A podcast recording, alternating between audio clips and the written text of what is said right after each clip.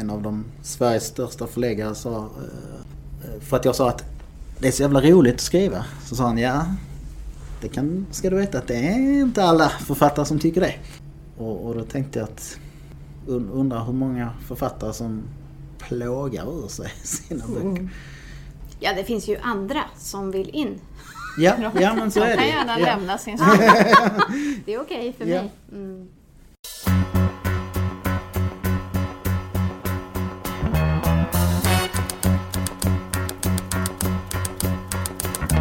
Det är jag som är Nina De är. Och det är jag som är Johanna De Valiant. Och vi tänker debutera. Eller dö. Tumble out of bed and I stumble to the kitchen. Pour myself a cup of ambition and yawn and stretch and try to come to life. Jump in the shower and the blood starts pumping. Out on the streets, the traffic starts jumping with folks like me on the job from nine to five. Working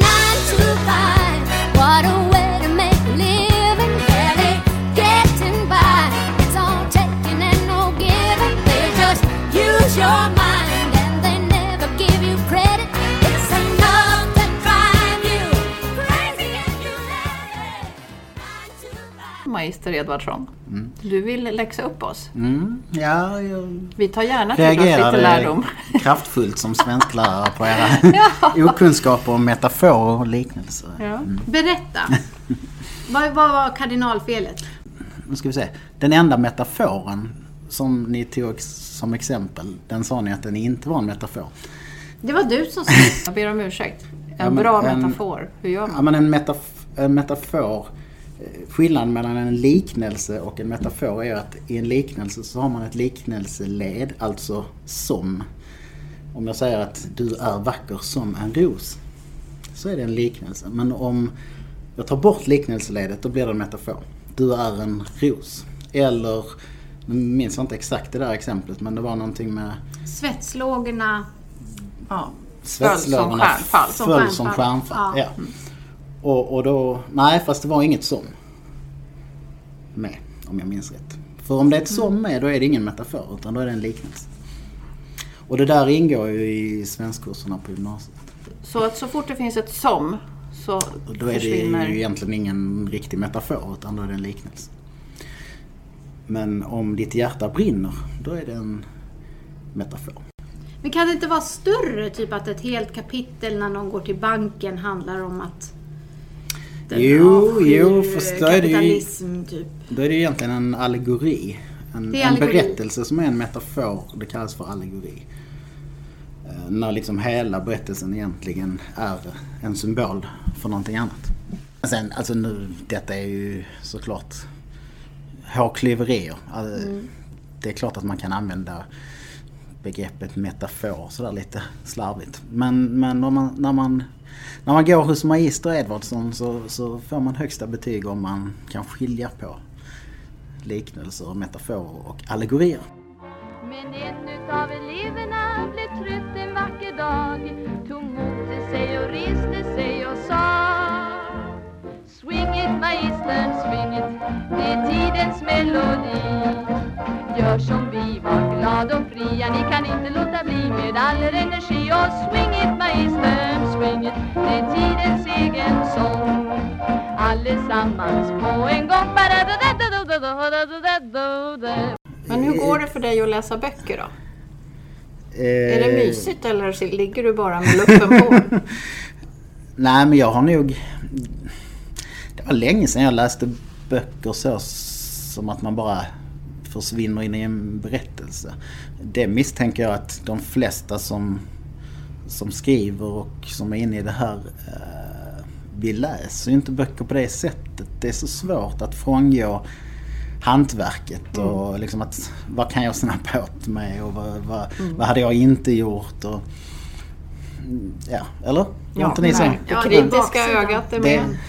Och det Ja. absorberande är med. Ja. Sen är väl det, alltså det är nog en förutsättning för att man ska lyckas att skriva.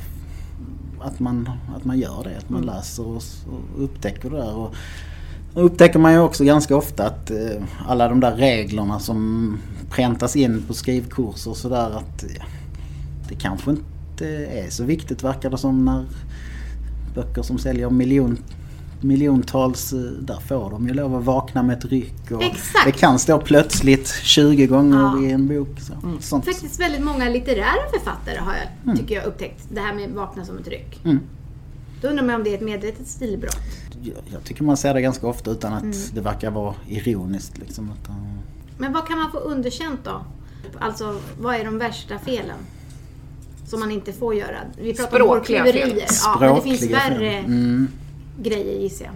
Alltså när vi tryck, pratar vi publicerade böcker så är det ju sällan man upptäcker sådana språkliga fadäser. Men Facebook-inlägg och andra typer av texter så när man inte skiljer på det och dem och Ja, särskrivningar och sånt där. Alltså det, nej, då, då, då förlorar man lite av min respekt. Men tycker du att det är samma krav på Facebook som Nej, en bok? ja, i- Eller ska det bara ligga i benmärgen att man inte skriver Ja, fel? jag förstår vad du menar. Det är kanske inte samma krav. Själv tycker jag, alltså jag kommunicerar ju med en hel del proffsigt folk som jag vet att de kan skriva rätt egentligen. Men som ändå, eh, när de kommunicerar via typ sociala medier så medvetet så slarvar de. Jag, jag har aldrig kunnat, jag kan inte det. Jag ska vara ett föredöme. Så även om jag skickar ett sms så är det liksom versal eh, börjar en mening med och punkt slutar de med.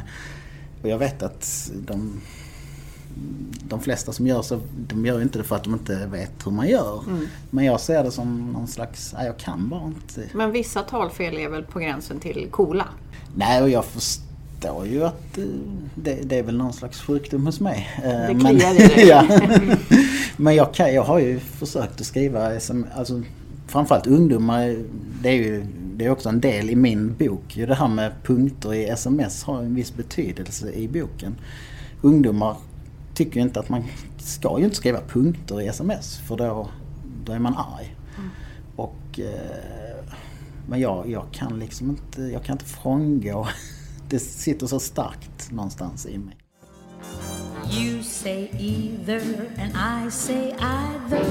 You say neither and I say neither. Either, either, neither, neither. Let's call the whole thing off. You like potato and I like potato. You like tomato and I like tomato. Potato, potato, tomato, tomato. Let's call the whole thing off.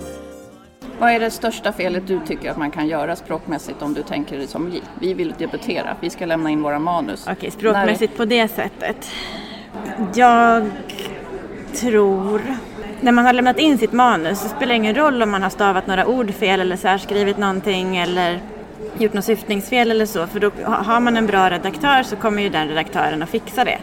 Eh, så jag tittar nog hellre på eh, i så fall har man använt väldigt många klyschor till exempel. De försvinner inte automatiskt i redigeringen på samma sätt som ett stavfel gör. Eh, har, man, eh, har man ett stilgrepp som man upprepar om och om igen utan att vara medveten om det. Eh, jag lägger märke alla har säkert sina grejer som man hänger upp sig på. Jag hänger väldigt mycket upp mig på ett stilgrepp som, nu blir det här helt personligt, det här är inte alls min professionella rekommendation. Eh, men jag kan hänga upp mig när jag märker att en bok har väldigt mycket av det här stilgreppet, att man upprepar sista ordet från meningen innan och sen fortsätter man. Eh, det är lite så här till exempel eh, när hon kom hem såg hon hopp, hopprepet. Hopprepet som hon hade hopp, hoppat med när hon var litet barn. Ett litet barn som bara ville ha roligt och leka. Leka med hopprep och andra grejer. Alltså sådär. Det kan jag eh, haka upp mig på. Så det är säkert, jag hakar inte jag hakar inte upp mig så ofta på språkfel i böcker på grund av att det inte oftast finns så många språkfel. Det finns alltid några men inte så många. Men jag hakar upp mig på sådana saker. åh, den, här, eh, den här boken innehåller väldigt mycket av det här stilgreppet till exempel. Så kan jag tänka. Men det kan man ju också se som en personlig röst. You like vanilla and I like vanilla. You sarsaparilla and I sarsaparilla. Vanilla, vanilla, chocolate, strawberry. Let's call the whole thing off. Men om man vill då maximera sitt språk, alltså om man vill bli bättre på att skriva, då är det såklart en del att eh, förstå grammatik och så här. Men det andra då, som också är svenska? Mm, eh, att, eh, att vända och vrida på meningar tills man känner den här meningen är jag. Att inte släppa en mening. Om vi ska beskriva till exempel den här korridoren som vi sitter i nu. Kanske min första tanke, ja men då ska jag beskriva den här korridoren. Eh, korridoren var lång och det fanns eh, eh, lila ljusslingor på väggen. Nej, det låter inte. Det, det, det stämmer, det var det jag ville beskriva, men det, jag kanske kan, kan jag beskriva det på något annat sätt? Ja, kanske de lila ljusslingorna på väggen. Ljusslingorna på väggen gav ett lila sken åt korridoren. Ja, det låter lite mer som jag. Eh, sådär, att man håller på så fram till... Eh, och det kan man ju göra antingen som jag gör i skrivandet eller som de flesta gör i redigeringen. Mm. För du är den som lämnar ifrån dig färdiga manus. Ja, de kallar mig det. Ja. Ja. Eh, och jag har alltid skrivit på Då det har du sättet. lagt ner jättemycket jobb innan du ger ifrån dig det. Jag har också lagt ner jättemycket jobb innan jag börjar skriva. Det är ju det, många skriver sig fram till sin historia. Eh, Jag, jag funderar på min historia väldigt länge innan jag börjar skriva och jag funderar på mitt, mitt kapitel innan jag börjar skriva det. Jag funderar på mitt stycke innan jag börjar skriva det. Så vissa skriver ju bara, men, och så ska jag skriva om det här. Och så, ja, korridoren var lång, det fanns ljusslingor på väggarna. Da, da, da, da, da. Bara för att få ur sig det så att man får ur sig hela historien. Det är ju det normala sättet har jag förstått, eller vanliga sättet att göra det. Eh, jag sitter jättelänge och tänker just det här. Hur ska jag beskriva den här? Ska, ska jag inleda stycket med en beskrivning av korridoren? Är det det bästa? Eller ska jag gå in rakt i händelsen? Eh, Ska jag börja med en replik? Ska jag börja med en, en inre dialog? Ska jag börja med en reflektion? Ska jag börja med... Ja, så att jag börjar... Innan jag börjar skriva stycket så har jag funderat ganska länge. Eh, och det är den tiden som annars skulle gå till efteråt att redigera. Och tänker du då att det är viktigt att man varierar eller är det att hitta sin ton, att ofta göra Ja, men lite variation, eller åtminstone att man har den här variationen i bakhuvudet. Att man inte slentrian börjar likadant. Det är nog det. Om man sen kommer fram till varje gång att nej, jag vill börja med en inre dialog, ja då kanske det är en del av din ton. Men om du börjar med inre dialog varje gång utan att reflektera över det, du kanske någon gång ska börja med en miljöbeskrivning, du kanske någon gång ska börja med en replik, eh, då kanske det inte är din ton, då kanske det bara är eh, lathet. dålig vana? Ja. Men Jag har för mig att det finns en trend nu att fulskriva. Att få det bara ur dig, Ja. Få ner historien, sen kan du börja jobba. Det är väldigt mycket snack om det. Jag har gjort några manus så, men jag märker ju apropå det du säger, att det är ju väldigt mycket jobb om man har skrivit. Det var en grå korridor, sen kom en man, sen hände det. Alltså att sen ens se något liv i det.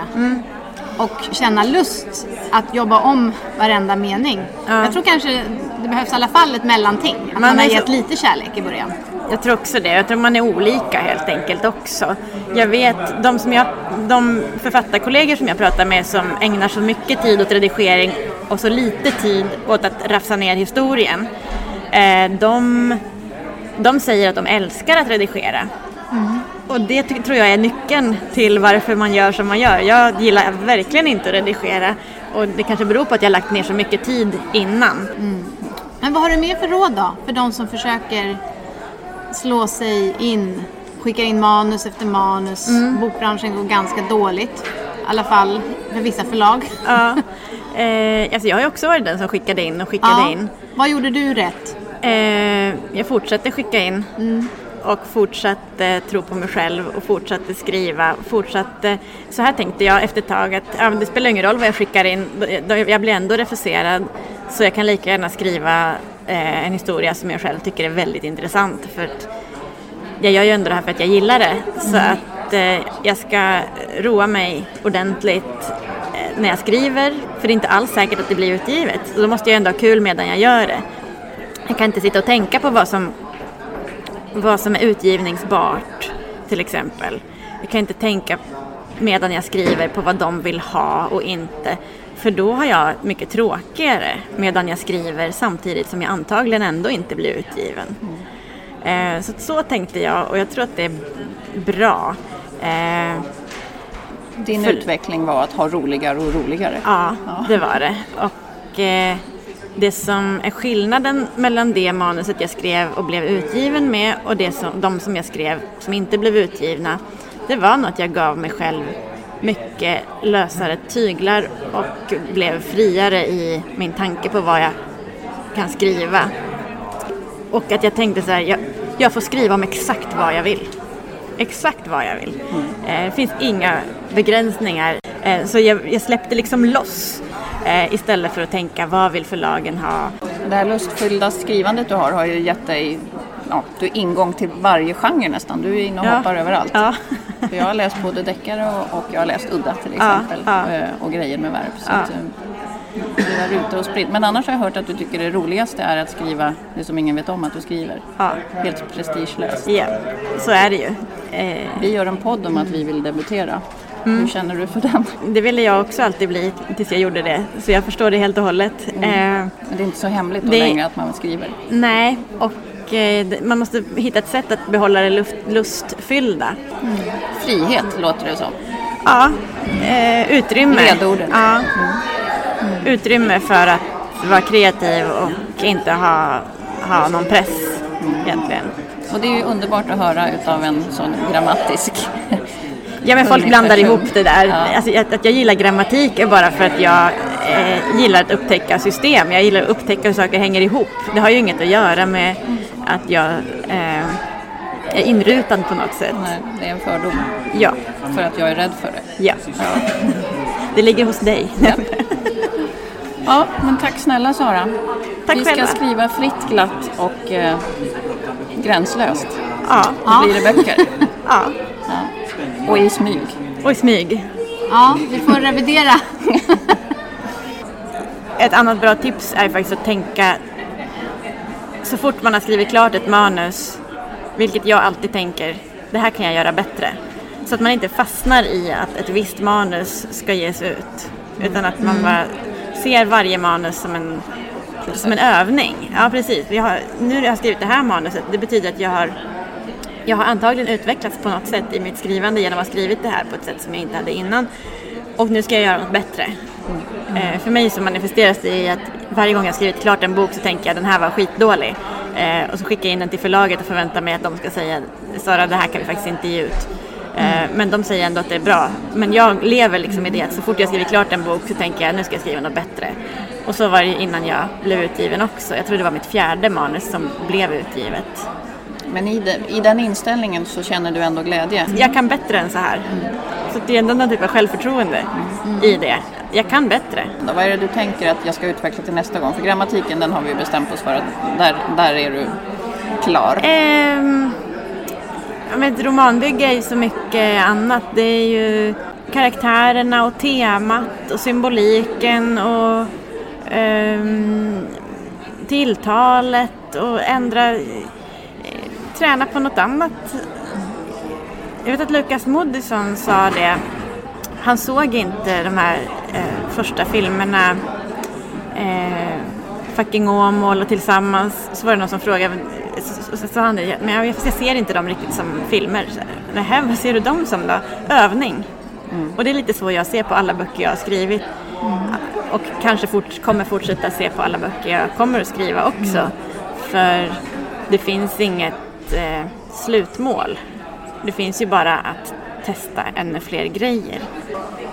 Jag tänker att om man har så mycket kunskap som du om grammatiken så är man ju väldigt trygg i den basen och kan därför bolla och latcha mer med det du säger nu. Ja, det tror jag Skulle det med. vara ett tips liksom att man blir en bättre språkbehandlare av det skälet? Kanske det. För jag behöver ju inte tänka på det. Till skillnad från vad väldigt många eh, intervjuare tror. De tror att jag tänker på grammatik hela tiden. Det är tvärtom. Jag behöver inte tänka på grammatik. Det är som att vara en bra fotbollsspelare och veta hur, man vet redan hur man dribblar. Då kan jag börja tänka på speltaktiken. Eh, nu kanske inte det är en jättebra liknelse för just målgruppen för den här podden. jag lever med en sportnörd så jag måste säga sådana saker ibland. Ja, eh, ju, ju mer du kan om grunderna desto mer, mer slipper du tänka på dem. Så det är bara ut till affären och köpa grejer med verb, grejer med substantiv och grejer med ordföljd. Exakt, det var det jag menade. Då gör vi det då Nina. Ja, ja, men tusen tack Sara Lövestam. Tack.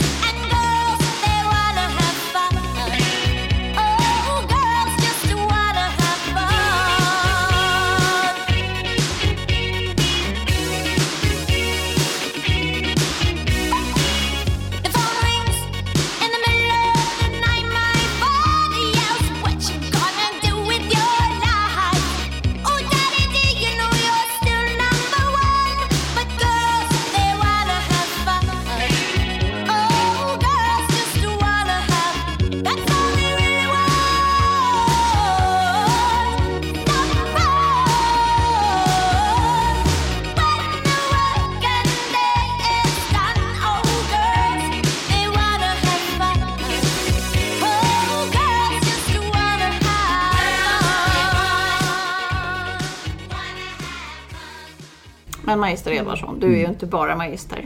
Du är ju nu väldigt framgångsrik författare. Kan du göra en hisspitch för din senaste bok?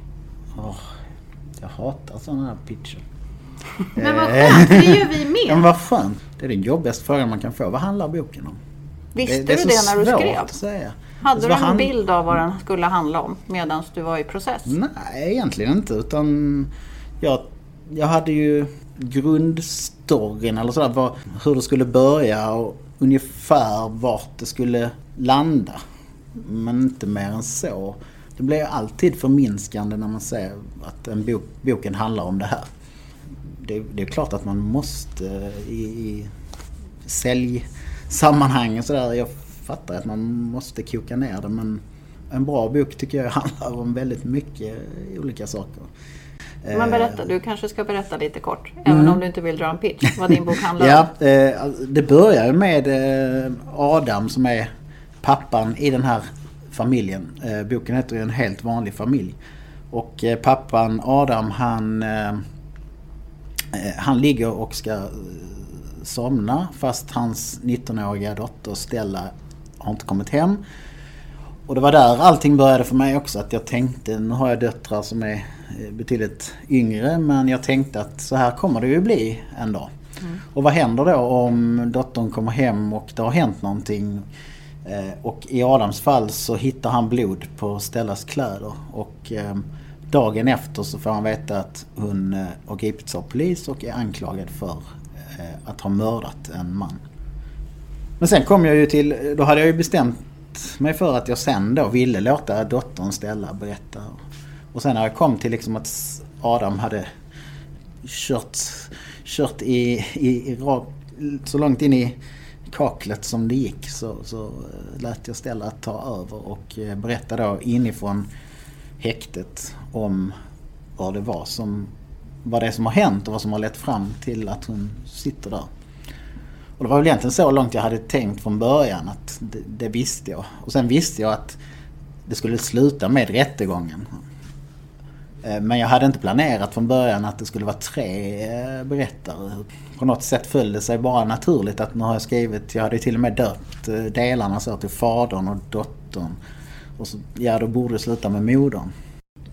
Då föll det sig naturligt att hon fick berätta den avslutande delen under rättegången och eh, det visade sig också att hon har en större roll än vad man förhoppningsvis har förstått som läsare. Det är ju dottern som sitter på svaret. Mm, mm. Du valde att lägga henne i mitten. Mm.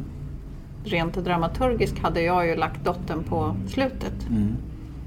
Du är utgiven i 30 länder. Du har, ju- du har har ju det, svaret. du har svaret. Hur valde du där? Ja, men det, den enkla förklaringen är att jag inte hade tänkt från början. Jag hade ju inte tänkt så långt att modern skulle ha den roll hon fick. Så att det, det, det bara föll på plats efterhand. Jag visste ju att, att det är ju bara dottern som vet vad som har hänt. Så jag visste att det måste sluta med henne på något vis. Och då hade jag ju, jag hade redan skrivit en prolog, det var det första jag skrev. Och sen så insåg jag ju att när rättegången är slut så måste vi få veta exakt vad som har hänt. Så då blev det en epilog där dottern återkommer och avslöjar slutet. Eh, Och det är verkligen i slutet, det är sista meningen. sista meningen ja. Ja.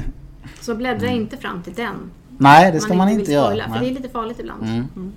Eh, det känns som du är ganska fri från genrebestämning. Ja, Jag har, ju allt, jag har ju aldrig varit intresserad av genrer. En bra bok har varit en bra bok. Liksom. Jag, jag har aldrig brytt mig så mycket om det men jag har ju fattat efterhand att det är viktigt för branschen. Och så. Och, eh, framförallt då med Nästan sann historia så blev det väldigt tydligt när jag kom ut. Ja, bokhandlare och sådär som inte visste om de skulle placera den på spänning eller roman och skulle de säga att det var en deckare eller inte och, och sådär. Så jag hade ju faktiskt det i tankarna då när jag började skriva den här så sa jag till min förläggare att eh, nu, nu ska jag skriva, den här ska liksom vara en spänningsroman. Och eh, det intressanta är ju då att vissa bokbloggar och recensenter så tycker att "Men det här är ingen spänningsroman, det är en relationsroman. Ärligt talat är jag ganska trött på genresnack för att det är så... Alltså, spelar det någon roll? Jag tänker just det när man vill slå sig in på ett förlag som debutant i en eh, bransch som Mm. Ja. går lite neråt. Vad tror du då man ska tänka?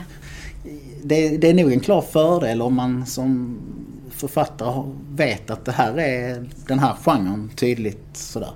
När man vänder sig till ett förlag och kan i följebrevet skriva att det här är en eh, thriller som liknar eh, Kvinnan på tåget. Tyvärr så är nog branschen så jävla tråkig så att eh, det är att föredra. Att, att man liksom kan stoppa in saker i ett fack. Att man har mm. referenser mm. där. Ja. Swing it magistern, swing it, det är tidens melodi.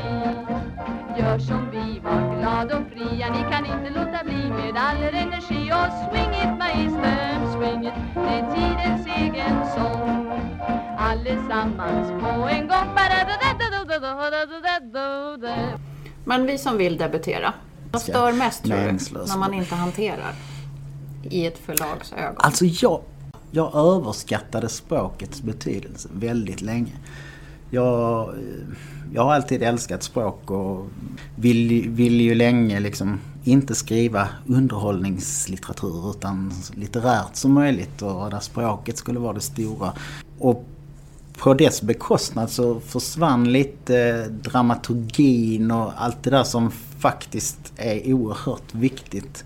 Eh, berättelsens liksom centrala delar. Så mitt tips är väl att språket är inte så viktigt som man kanske tror. Alltså, det är också det där med lättläst. Har ni tänkt på det? Det kanske bara är jag men Nej, länge, länge så tänkte jag att lättläst, när jag såg det i recensioner och sådär så tänkte jag på det som något negativt. Något så simpelt. Ja, det är det här, det här är ingen bra Det är genialiskt. Men det, folk menar tvärtom. Att det här är lätt att läsa. För man hakar inte upp sig och det är inget som stör. Och det är så många genomtänkta formuleringar som gör att det bara flyter igenom. Är nästan sann historia fanns det fortfarande kvar en hel del tycker jag av lite, så här, lite mer litterära formuleringar och så. Men här har jag ju medvetet tillsammans med eh, en redaktör som har rödmarkerat allt som inte var bara rakt och simpelt. Alltså, Ja, för det är skillnad på lättläst, simpel och naiv. Liksom. Det, ja, ja. Det, be- det, det betyder inte att, Alltså man, man måste kunna hantera språket men ändå göra, försöka inte som jag länge tänkte att varenda mening ska liksom vara konstverk. Så, eh, så det är nog mitt tips att sen jag började jag blev mycket bättre författare när jag började att studera dra, dramaturgi och, och sådär istället. Det var till och med en, det var faktiskt en förläggare som refuserade mig för några år sedan som sa att eh, alltså du, du har ett fantastiskt språk men eh, du kan ingenting om dramaturgi. Och då eh, vinnarskallen i mig, då bestämde jag mig för att jag ska köpa varenda dramaturgibok som finns och, och sådär. Eh, Så tipset från vår svensklärare är att läsa. ja. Nej men jag tror att man har ju olika styrkor och så här, men jag tror att man överskattar kanske det där med språk. Alltså, eller jag gjorde ju det i alla fall. När det kommer till att hitta sin ton så tror jag i alla fall att eh, man som nybörjare lätt krånglar till det. Alltså jag minns att jag tänkte att jag, om jag krånglade till alla meningar så mycket som möjligt så var det en ton. Men Ja. det var ju bara krångligt. Sen, sen måste man nog också hitta, man måste hitta vad är jag bra på. För att jag, jag lärde mig också längs vägen när eh, jag har fått massor av eh, manus refuserade och så. Det har liksom inte varit, det är inte så att man, jag har gjort dundersuccé över en natt utan eh, det har ju varit eh, en lång väg. Och en sak som jag lärde mig var att jag, jag är skitdålig på att skriva i tredje person. Men jag är betydligt bättre på att berätta i jag-form. Så då bestämde jag, det är en anledning till att den här boken är, det är tre Tre jag-form. jag-berättare. För att jag, jag har jättesvårt, det blir, det blir lätt sådär distanserat när jag skriver tredje person. Och, och den risken finns inte i jag. Och det var också sådär bara att jag lyssnade, det var faktiskt på en podd när Daniel Sjölin, jag vet, sa att eh, för att jag har alltid tänkt så att ja, men det måste man ju kunna behärska båda och, och, och så. Men så sa han i någon podd att eh, ja, men jag, jag skriver bara i jag-form för jag kan inte skriva i tredje person. Och då slog det mig att varför ska jag hålla på och försöka med det? Mm. Så, så det, det tror jag också att man ska man måste hitta vad, vad är min styrka, vad är jag bra på. Lyssna nu, försök och gör Swing it, swing it magistern, swing första manuset jag skickade till Forum som nu ger ut mina böcker. Det var, alltså det, detta var långt innan jag, jag, jag debuterade sen på ett miniförlag och har skrivit mycket sen dess. Men, jag, men det första då eh, som de hörde av sig och var intresserade av och sådär. Då, hade jag, då var mitt följebrev eh, Hej, bifogar manus med vänliga hälsningar. Och eh, det var liksom innan jag hade börjat få den här eh, tvångsneurosen att följa allting med skrivande och sådär. Så jag visste inte riktigt hur man gjorde.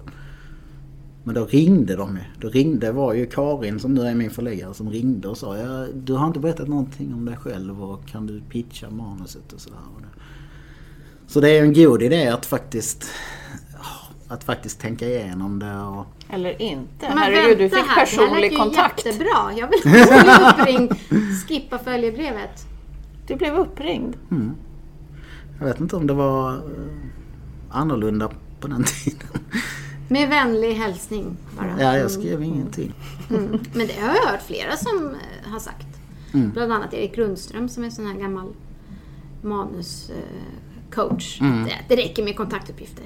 Men nu tror jag att vi kanske nojar upp att det är en stämning nu att man tror att man ska ha en väldigt säljande pitch som Mm. har gått igenom en PR-byrå och så här. Eller så är vi bara ute efter olika saker att skylla på för att det inte går som vi vill.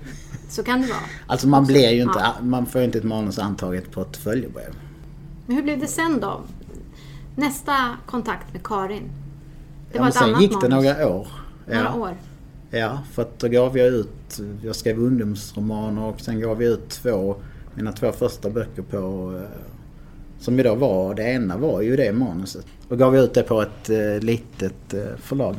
Och sen eh, insåg jag väl att jag ville testa hos, eh, hos Forum igen. Så då hörde jag mig till Karin eftersom vi hade haft kontakt. Men det var ju inte så att man får någon slags genväg in utan allting går via manusgruppen och sådär. Så att det var bara till att skicka in.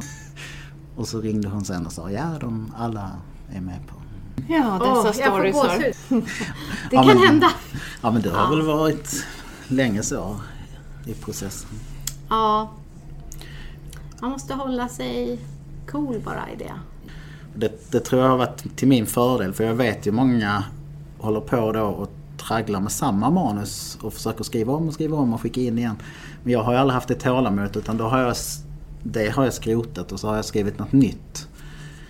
Jag tror ju inte riktigt på det där med att sitta med samma manus år efter år efter år utan är det riktigt bra så det blir antaget första svängen annars så... Men usch. Första Ja. Nej men jag förstår vad du menar. Man måste ju vid något tillfälle lämna och bara gå vidare.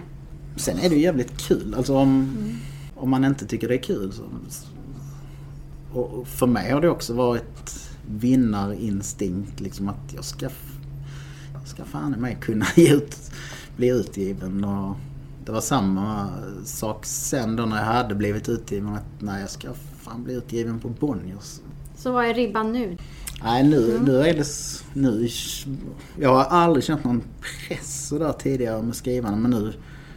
Jag har alltid känt att det jag jobbar med det, det är det mycket bättre än det jag skrev förra gången. Att jag hela tiden utvecklas. Men nu, nu är jag liksom... Jag håller på att skriva på ett manus samtidigt så pratar jag med så mycket eh, folk om en helt vanlig familj och alla öser beröm över den och så känner jag att den känns inte riktigt lika bra. Och så försöker jag förlika mig med någonstans med att ja, man kanske inte kan skriva mer än en som blir så stor. Ja, men jag kan ju tänka mig hur jobbigt det hade varit om det var först som, som vissa första boken man ger ut blir en sån säljs till 30 länder och blir en jättesuccé. Då måste det vara svinjobbigt. Jag känner ändå att jag har, nu har jag Mm, hållit på. böcker? Ja, Jobbar du fortfarande som magister? ja, ja. Oh, Du ja. gör det? Mm. För det har jag ju förstått att en del kanske slutar sina andra liksom, the day job. Ja, de- det bestämde jag ju ganska tidigt att Alltså för ekonomins skull så skulle jag kunna sluta, absolut. Men jag kände att jag behöver ha någonting annat att göra och sen älskar jag att undervisa och eh, Ja men det komma utanför, klä på sig riktiga kläder och komma utanför dörren känns ganska viktigt. Och så, så länge jag kan så tänker jag att det är bara kul. Och nu undervisar jag bara två dagar i veckan och, och skriver i övrigt. Jag förstår ju att då, vissa yrken så måste man, det är 100 procent Mm. eller... Do or die. Ja. Så eh, ja, jag tänkte att jag, jag utnyttjar att jag har ett, ett sådant yrke. Men det är fint att du behåller den pedagogiska sidan så Exakt. du utbildar nya Så jag kan författare. utbilda er i metaforer. Ja, tack. Vi är så tacksamma. Tack snälla Mattias Edvardsson för ditt bidrag. Ja, tack för att jag fick vara med. Jag älskar er podd. Ja, men det Vi älskar din så bok. glada. Ja. Och det är väldigt fint. Jag tycker att alla ni de här stjärnorna, alltså ni är så ödmjuka och bjuder så här Ja, men det, är- på jag har själva. ju drömt om att få vara med er podd ända sedan första avsnittet. Ja men det är ju, alltså det, jag kan knappt förstå Vi kan det. Byta blir skor för vi har drömt om att bli utgivna i 30 Ja men det är, it can happen to you. Ja, Exakt. vänta Ja. bara. Nej men det är att bara. hålla i, det är det. Absolut, bara håll i. Och älta inte samma gamla manus. Börja på ett nytt. Vi får se. Men tusen tack för din tid. Tack. I messed up tonight. I lost